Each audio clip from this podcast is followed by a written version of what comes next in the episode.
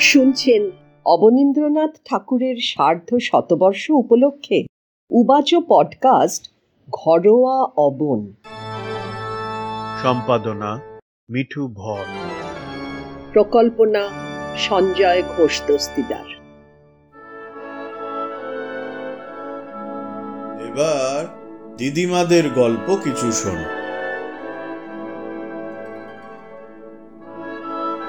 আমার নিজের দিদিমা। গিরীন্দ্রনাথ ঠাকুরের পরিবার। নাম যোগমায়া। তাকে আমি চোখে দেখিনি। তার গল্প শুনেছি। মা, বড় পিসিমা, ছোট পিসিমা, কাদম্বিনী, কুমুদিনীর কাছে। বড় পিসিমা বলতেন, আমার মার মতো অমন রূপসী সচরাচরা দেখা যায় না। কি রং! যাকে বলে সোনার বর্ণ। মা জল খেতেন, গলা দিয়ে জল নামতো স্পষ্ট যেন দেখা যেত। পাশ দিয়ে চলে গেলে গা দিয়ে যেন পদ্ম গন্ধ ছড়াতো। দিদিমার কিছু গয়না আমার কাছে আছে এখনও। সিঁথি হিরে মুক্ত দেওয়া কানঝাপটা মা পেয়েছিলেন দিদিমার কাছ থেকে। দিদিমার একটি সাতনড়ি হার ছিল। কি সুন্দর!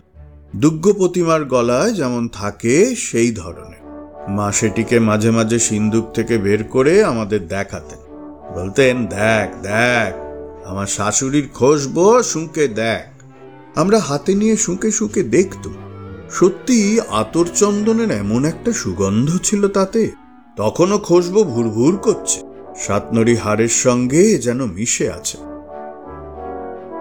সেকালে আতর মাখবার খুব রেওয়াজ ছিল। তেমনই সব আতর। কতকাল তো দিদিমা মারা গেছেন, আমরা তখনও হইনি। এতকাল বাদে তখনও দিদিমায়ের খসবো তার হাড়ের সোনার ফুলের মধ্যে পেতুম সেই হারটি মা সুনয়নীকে দিয়েছিলেন। ছোট পিসিমার বিয়ে দিয়েই দিদিমা মারা যান। একবার দিদিমার অসুখ হয়। তখন দুজন ফ্যামিলি ডাক্তার ছিলেন আমাদের।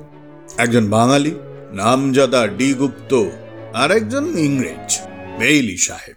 এই দুজন বরাদ্দ ছিল বাড়িতে কারও অসুখ বিসুখ হলে তাঁরাই চিকিৎসাদি করবেন।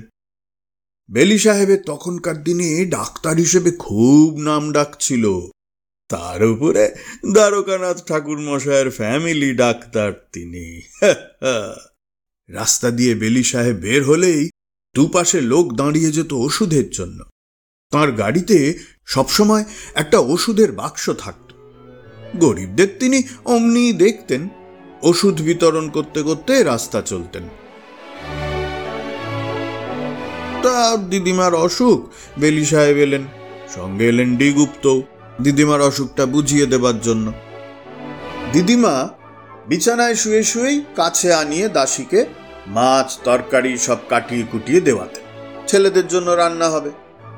বেলি সাহেব দাসীকে বাংলায় হাত ধোবার জন্য একটা জলের ঘটি আনতে বললেন। দাসী বেলি সাহেবের আর বাংলাতে ঘটিকে শুনেছে বটি। সে তাড়াতাড়ি মাছ কাটা বটি নিয়ে এসে হাজির। বেলি সাহেব চেঁচিয়ে উঠলেন, ও মা গো, বটি নিয়ে আপনার দাসী এলো, আমার গোলা কাটবে নাকি? দাসী এক ছুটে পলান, আর বেলি সাহেবের হো হো করে কি হাসি। এমনই তিনি ঘরোয়া ছিলেন। বেলি সাহেব দিদিমাকে তো ভালো করে পরীক্ষা করলেন। ডিগুপ্তকে বললেন দিদিমাকে বুঝিয়ে দেওয়ার জন্য যে তিনি একটু অ্যানিমিক হয়েছেন। বললেন বাবু, মাকে তার অসুখটা বাংলায় ভালো করে বুঝিয়ে দেন। বাবু দিদিমাকে ভালো করে বেলি সাহেবের কথা বাংলায় তর্জমা করে বোঝালেন। বেলি সাহেব বলিতেছেন, আপনি কিঞ্চিত বিরক্ত হইয়াছেন। অ্যানিমিকের বাংলা করলেন বিরক্ত দিদিমা বললেন, সে কি কথা? উনি হলেন আমাদের এতদিনের ডাক্তার। না না না না না, ডাক্তার, আমি আমি ওর উপরে বিরক্ত হব কেন হ্যাঁ? সাহেবকে বুঝিয়ে দিন, সে কি কথা হ্যাঁ? আমি একটু বিরক্ত হইনি কো দোয়ারি বাবু যতবার বলছেন আপনি কিঞ্চিত বিরক্ত হইয়া আছেন দিদিমা ততই বলেন, আমি একটুও বিরক্ত হইনি। মিচেমিচি কেন বিরক্ত হব? আপনি সাহেবকে বুঝিয়ে দিন তো ভালো করে। এই রকম কথাবার্তা হতে হতে বেলি সাহেব জিজ্ঞেস করলেন, কি হয়েছে? ব্যাপার কি? মা কি বলছেন? জ্যাঠামশাই তখন স্কুলে পড়েন, ইংরেজি বেশ ভালো জানতেন। তিনি বেলি সাহেবকে বুঝিয়ে দিলেন দোয়ারি বাবু অ্যানিমিকের তর্জমা করেছেন বিরক্ত হইয়াছেন তাই মা বলেছেন যে তিনি একটুও বিরক্ত হন নাই এই শুনে বেলি সাহেবের হো হো করে সে কি হাসি? জ্যাঠামশাইকে বললেন, মাকে ভালো করে বুঝিয়ে দাও, তিনি একটু রক্তহীন হয়েছেন। বলে বাবুর দিকে কটাক্ষপাত করলেন। বললেন, তুমি বাংলা জানো না দোয়ারি বাবু হ্যাঁ? এতক্ষণে সমস্যার মীমাংসা হয়।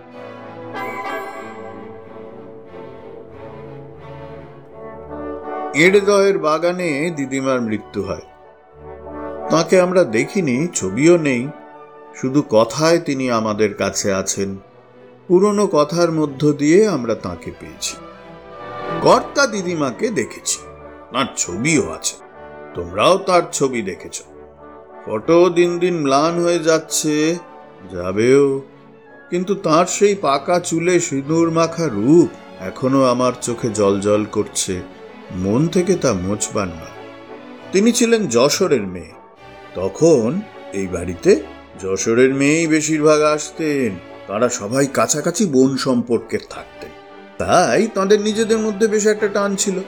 আমার মা এলেন, শেষ এলেন রথির মা। ওই শেষ যশোরের মেয়ে এলেন এ বাড়িতে।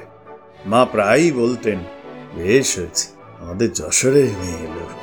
এই কথা যখন বলতেন, তাতে যেন বিশেষ আদর মাখানো থাকত। কর্তা দিদিমাও রূপসী ছিলেন, কিন্তু ওই ছবি দেখে কে বলবে? ছবিটা যেন কেমন উঠেছে।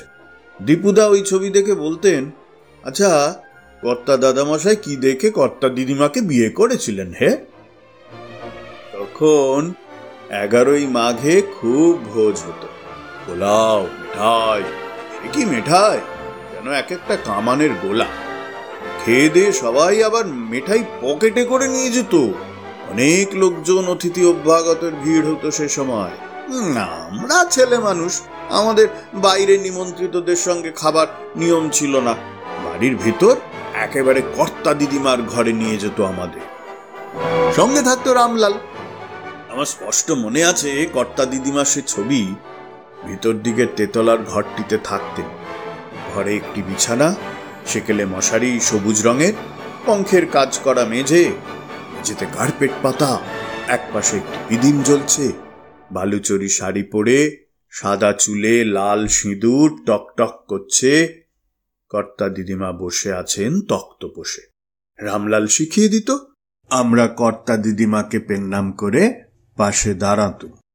তিনি বলতেন, আয়, বস। বস বস। এতকালের ঘটনা কি করে যে মনে আছে? স্পষ্ট যেন দেখতে পাচ্ছি, বলতো ছবি এঁকেও দেখাতে পারি। এত মনে আছে বলেই এখন এত কষ্ট বোধ করি এখনকার সঙ্গে তুলনা করে। কর্তা দিদিমা রামলালের কাছে সব তন্ন তন্ন করে বাড়ির খবর নিতেন। ডাকতেন, ও বৌমা, ওদের এখানেই আমার সামনে জায়গা করে দিতে বলো। বৌমা হচ্ছেন দীপুদার মা। আমরা বলতুম বড় মা। সেই ঘরেই এক পাশে আমাদের জন্য ছোট ছোট আসন দিয়ে জায়গা হতো। কর্তা দিদিমার বড় বউ, লাল চওড়া পাড়ের শাড়ি পরা। তখনকার দিনে চওড়া লাল পেরে শাড়িরই চলন ছিল বেশি। মাথায় আধাত ঘোমটা টানা, পায়ে আলতা। বেশ ছোটখাটো রোগা মানুষটি। কয়েকখানি লুচি, একটু ছোঁকা, কিছু মিষ্টি যেমন ছোটদের দেওয়া হয়, তেমনি দু হাতে দু রেকাবিতে সাজিয়ে নিয়ে এলেন। কর্তা দিদিমা কাছে বসে বলতেন, বৌমা, ছেলেদের আরও খান কয়েক লুচি গরম গরম এনে দাও আরও মিষ্টি দাও। এই রকম সব বলে বলে খাওয়াতেন, বড়দের মতো আদর যত্ন করে। আমরা খাওয়া দাওয়া করে পায়ের ধুলো নিয়ে চলে আসতো হ্যাঁ কর্তা দিদিমার একটা মজার গল্প বলি, শোন, যা শুনেছি। বড় জ্যাঠামশাইয়ের বিয়ে হবে। কর্তা দিদিমার শখ হলো একটি খাট করাবেন দ্বিজেন্দর আর বৌমা শোবে। রাজকৃষ্ট মিস্ত্রিকে আমরাও দেখেছি। তাকে কর্তা দিদিমা মতলব মাফিক সব বাতলে দিলেন। ঘরের কাঠকাটরা আনিয়ে পালঙ্ক প্রস্তুত হলো। পালঙ্ক তো নয়, প্রকাণ্ড মঞ্চ। খাটের চার পায়ার উপরে চারটে পরি ফুলদানি ধরে আছে। খাটের ছত্রির উপরে এক শুক পক্ষী ডানা মেলে। রূপকথা থেকে বর্ণনা নিয়ে করিয়েছিলেন বোধহয়। ঘর জোড়া প্রকাণ্ড ব্যাপার। কত কল্পনা। নতুন বউটি নিয়ে ছেলে ওই খাটে ঘুমোবে। উপরে থাকবে সুখ পক্ষী কর্তা দিদিমার এক ভাই জগদীশ মামা, তিনি এখানেই থাকতেন। তিনি বললেন, দিদি, উপরে ওটা কি করিয়েছ? মনে হচ্ছে যেন একটা শকুনি ডানা মেলে বসে আছে। সত্যি, তাই। সুখ পাখিকে কল্পনা করে রাজকৃষ্ণ মিস্ত্রি কিছু একটা করতে চেষ্টা করেছিল। সেটা হয়ে গেল ঠিক জার্মান ইগলের মতো। ডানা মেলা প্রকাণ্ড এক পাখি। তা কর্তা দিদিমা জগদীশ মামাকে অমনি তাড়া লাগলেন। যা যা যা, ও তোরা বুঝবি না। শকুনি কোথায়? ও তো সুখ পক্ষী সেই খাট বহুকাল অবধি ছিল। দীপুদাও সেই খাটে ঘুমিয়েছেন এখন কোথায় যে আছে সেই খাটটি, আগে জানলে দু একটা পরি পায়ার উপর থেকে খুলে আনতুম। সাত সাত ছেলে কর্তা দিদিমা, তাকে বলা হতো রত্নগর্ভা। কর্তা দিদিমার সব ছেলেরাই কি সুন্দর আর কি রং। তাঁদের মধ্যে রবি কাকাই হচ্ছেন কাল। কর্তা দিদিমা খুব কোষে তাকে রূপটান, স্বর, ময়দা মাখাতেন। সে কথা রবি কাকাও লিখেছেন তার ছেলেবেলায়। কর্তা দিদিমা বলতেন, সব ছেলেদের মধ্যে রবি আমার কালো। দেখো সেই কালো ছেলে জগৎ আলো করে বসে আছেন। কর্তা দিদিমা আঙুল মোটকে মারা যান। হ্যাঁ বড় পিসিমার ছোট মেয়ে, সে তখন বাচ্চা।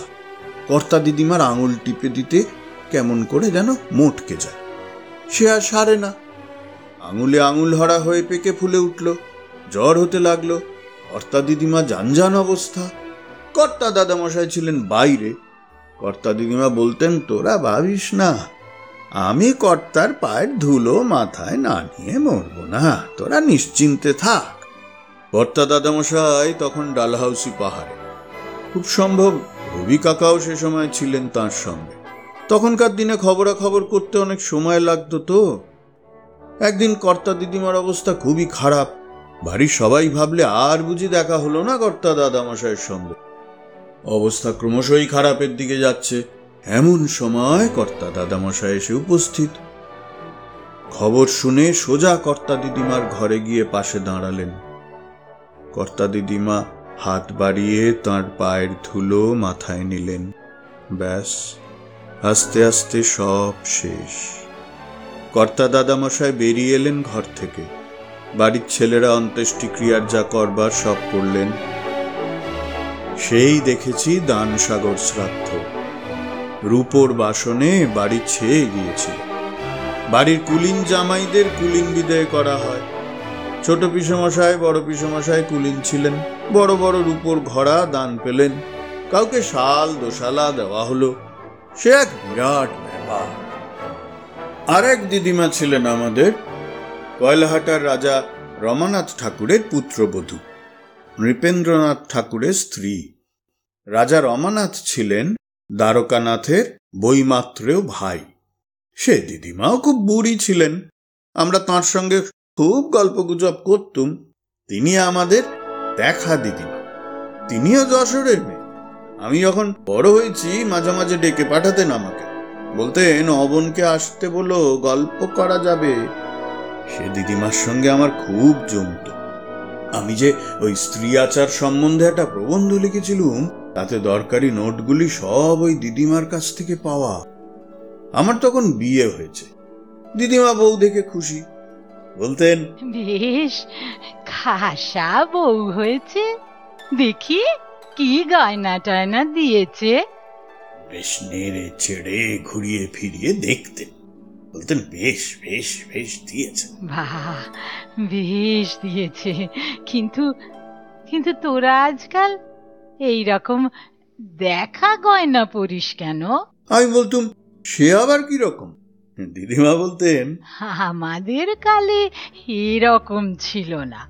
আমাদের দস্তুর ছিল গয়নার উপরে একটি মসলিনের পটি বাঁধা থাকতো। আমি বলতাম সে কি গয়না ময়লা হয়ে যাবে বলে? তিনি বলতেন না। না না না না না। ঘরে আমরা গয়না এমনি পরতুম কিন্তু বাইরে কোথাও যেতে হলে হাতের চুড়ি বালা বাজুর উপরে ভালো করে মসলিনের টুকরো বেঁধে দেওয়াই দস্তুর ছিল তখনকার দিনে।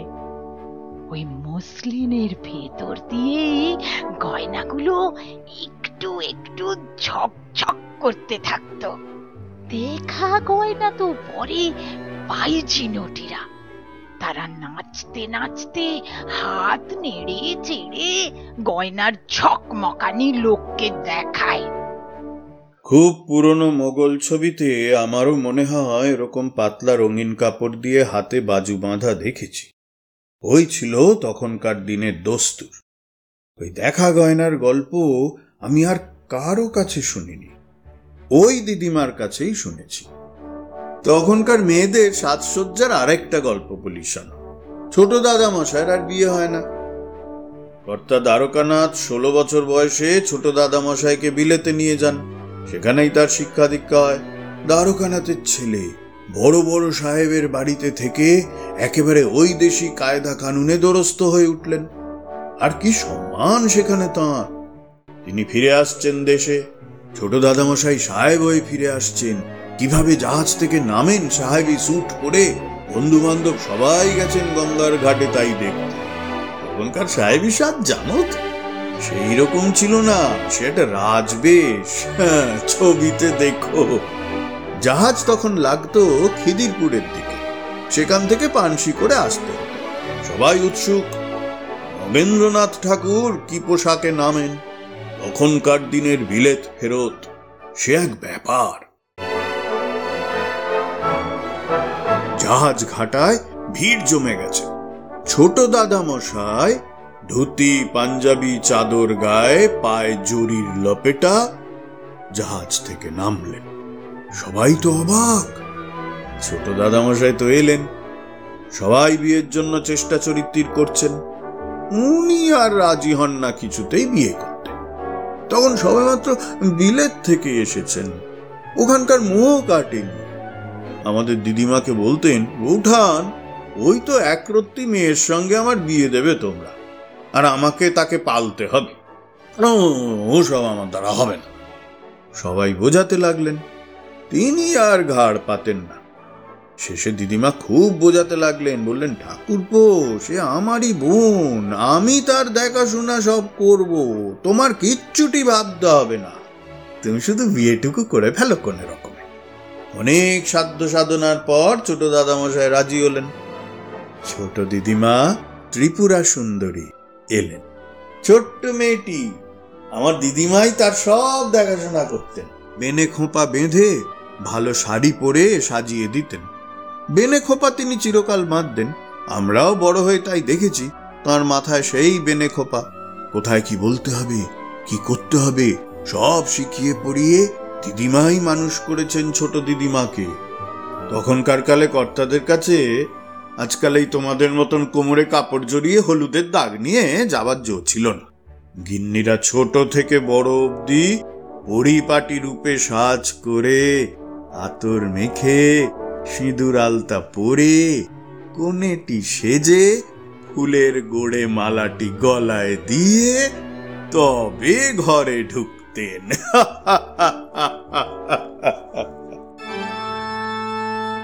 শুনছেন রবীন্দ্রনাথ ঠাকুর অনুপ্রাণিত, অবনীন্দ্রনাথ কথিত এবং রানীচন্দ্র লিখিত ঘরোয়া গ্রন্থ অবলম্বনে উবাচ পডকাস্ট ঘরোয়া অবন।